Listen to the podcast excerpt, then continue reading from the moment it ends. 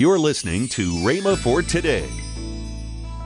Now, friends, the Bible from Genesis to Revelation is God's I will to every seeker for salvation, for spirit, soul, and body. Jesus, the only begotten Son of God, hanging on the cross in agony and in blood is God's I have delivered you, and this is what it cost me. Can you doubt his willingness? Later on in this eighth chapter, we read, as we've looked at it heretofore, in the 17th verse, Himself took our infirmities and bare our sicknesses. Can you doubt His willingness? Welcome to Rhema for Today Radio. Kenneth E. Hagin continues his classic teaching, Son of Righteousness.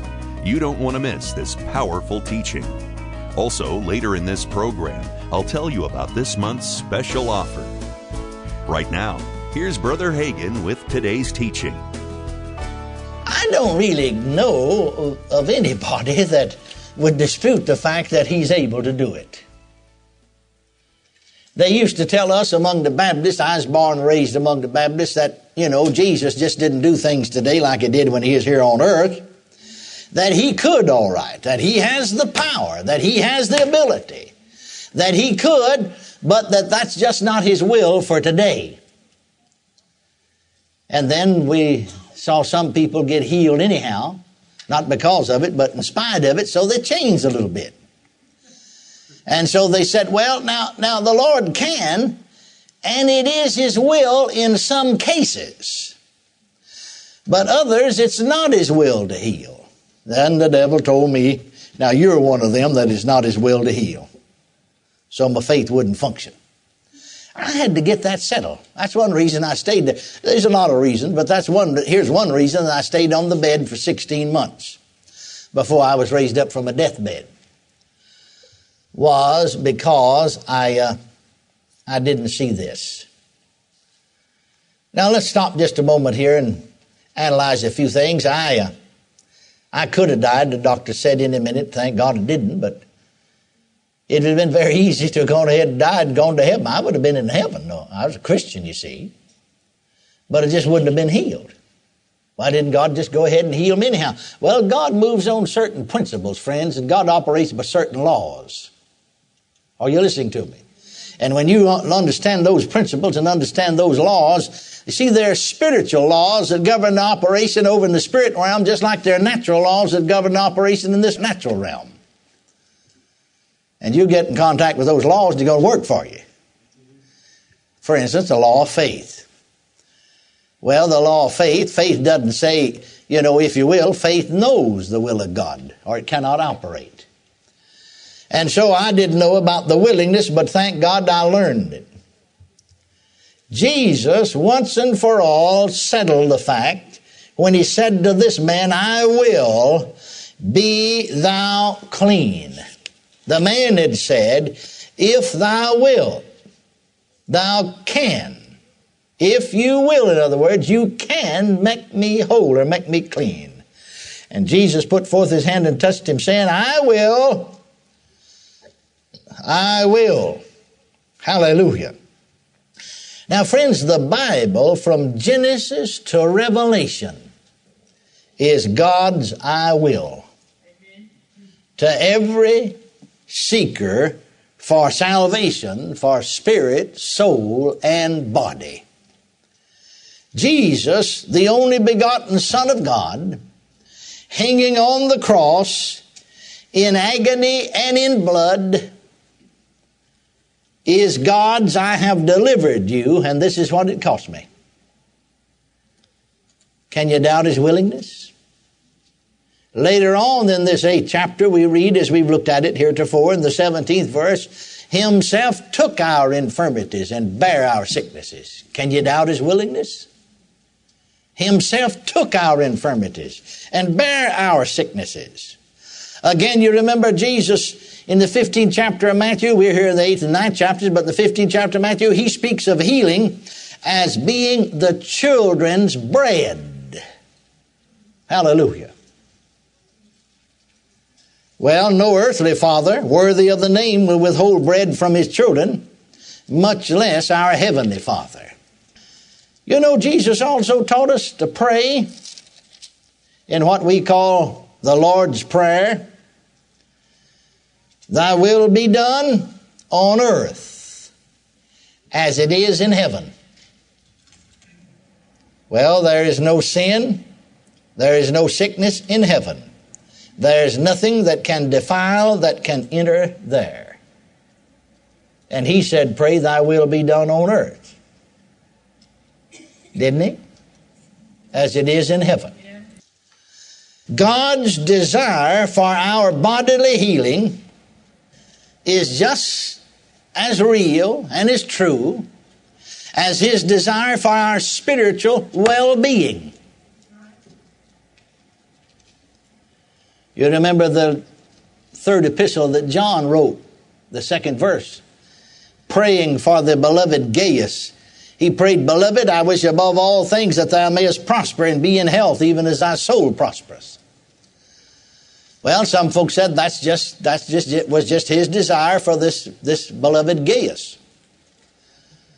Well, if that's the case, then then he wasn't writing under the inspiration of the Spirit of God. Then you ought to tear that out the Bible because it don't belong to us.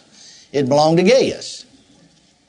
But again, if John the apostle is inspired by the Spirit of God to write this letter to Gaius, after all, Paul was writing a letter to the church at Corinth. Does it belong to the church now?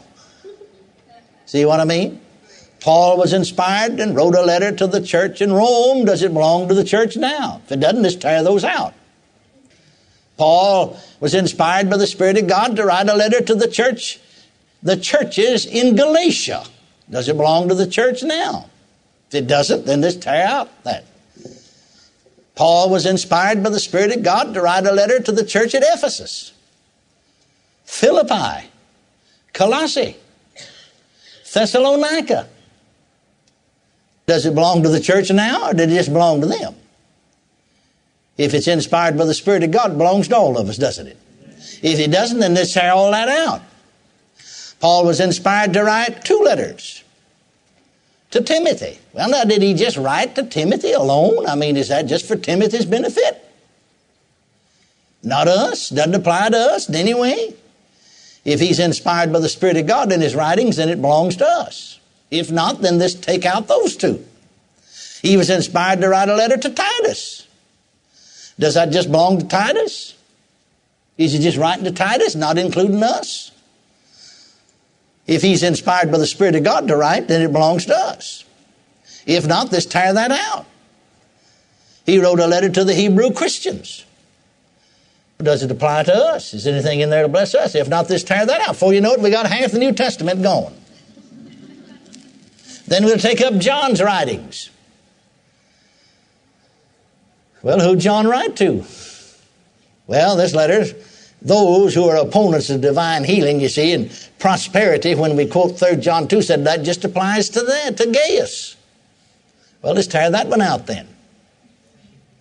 Before you know it, it's like I said, the story I heard years ago, the little girl going to church, the pastor who had just come there, he is just fresh out of the cemetery, I mean the seminary. and, uh, and so the little girl, you see, just had the backs of the Bible under her arm. Well, the preacher was there, pastor shaking hands with folks, and he thought, you know, it was like a Bible of mine one time just come loose from the back, you know, and she just lost the insides maybe on the way and hadn't noticed it. And he said to her, honey, he said, you, you know, that you don't have anything but the backs there, your Bible. Did you lose the inside? No. She said, every time you said something wasn't farce, I tore that page out. And said, all I've got left is the back, and I'm expecting to get rid of it today.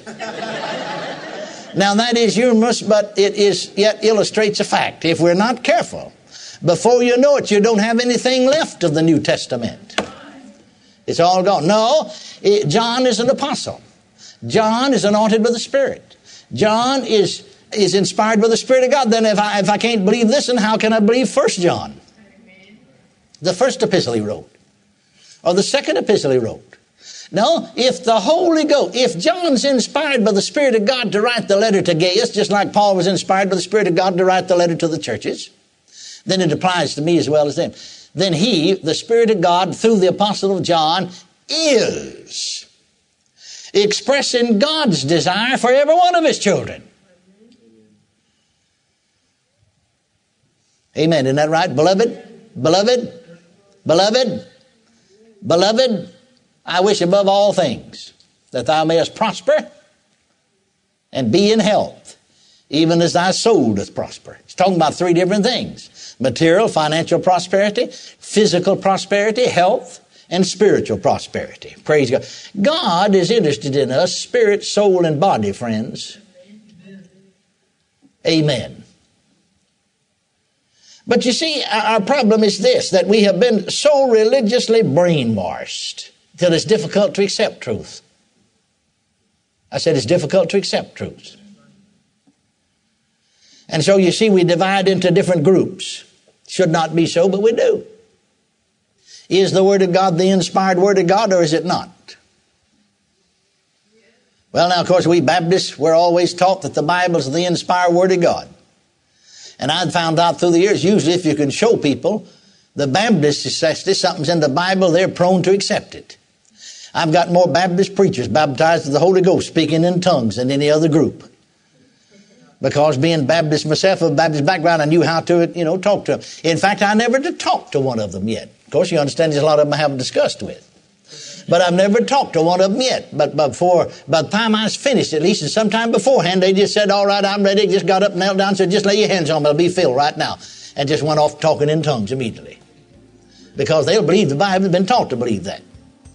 But you see, other groups sometimes have been taught that the Bible is not literally inspired, it's not the inspired Word of God, that, well, it contains the Word. You've sort of got to search around, hunt around to find it, but it's in there somewhere. You're listening to Rhema for Today with Kenneth and Lynette Hagin. You can find more resources that will change your life. So visit us today at rhema.org. That's R H E M A dot O R G. I'd like to tell you about this month's special offer. This package consists of the three CD set by Kenneth E. Hagin entitled Son of Righteousness. And when you purchase the CD set, you'll receive the book by Kenneth W. Hagin entitled Where is God in My Storm? Free. This offer normally retails for $32.95, but this month's special is $21. That's $11.95 off the retail price. Don't delay. Call today. Call toll free 1 888 Faith 99. Again, call toll free 1 888 Faith 99. You can also order online at rhema.org. That's R H E M A dot O R G. rhema.org.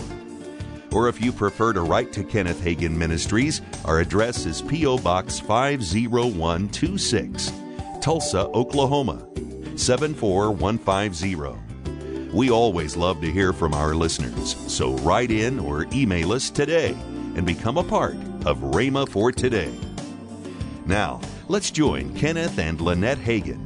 But also, we got another big event coming up on Monday, November the 27th. That's right after midnight, Thanksgiving. Midnight to midnight. Yes. 50% off of everything in our online bookstore. Cyber Monday. Yeah, Cyber Monday. And it's only on, it does not include any special offers in there, so it's 50% off of all of our products. Faith Library pu- publications. That's Our right. publications, our Yes. Faith Library publications. So go there, and if you want to know more about it, well, you can go to rhema.org, and it'll tell you exactly what to do, okay? Tomorrow on Rhema for Today, we'll continue with Kenneth E. Hagin's life changing message, Son of Righteousness. That's tomorrow on Rhema for Today with Kenneth and Lynette Hagin.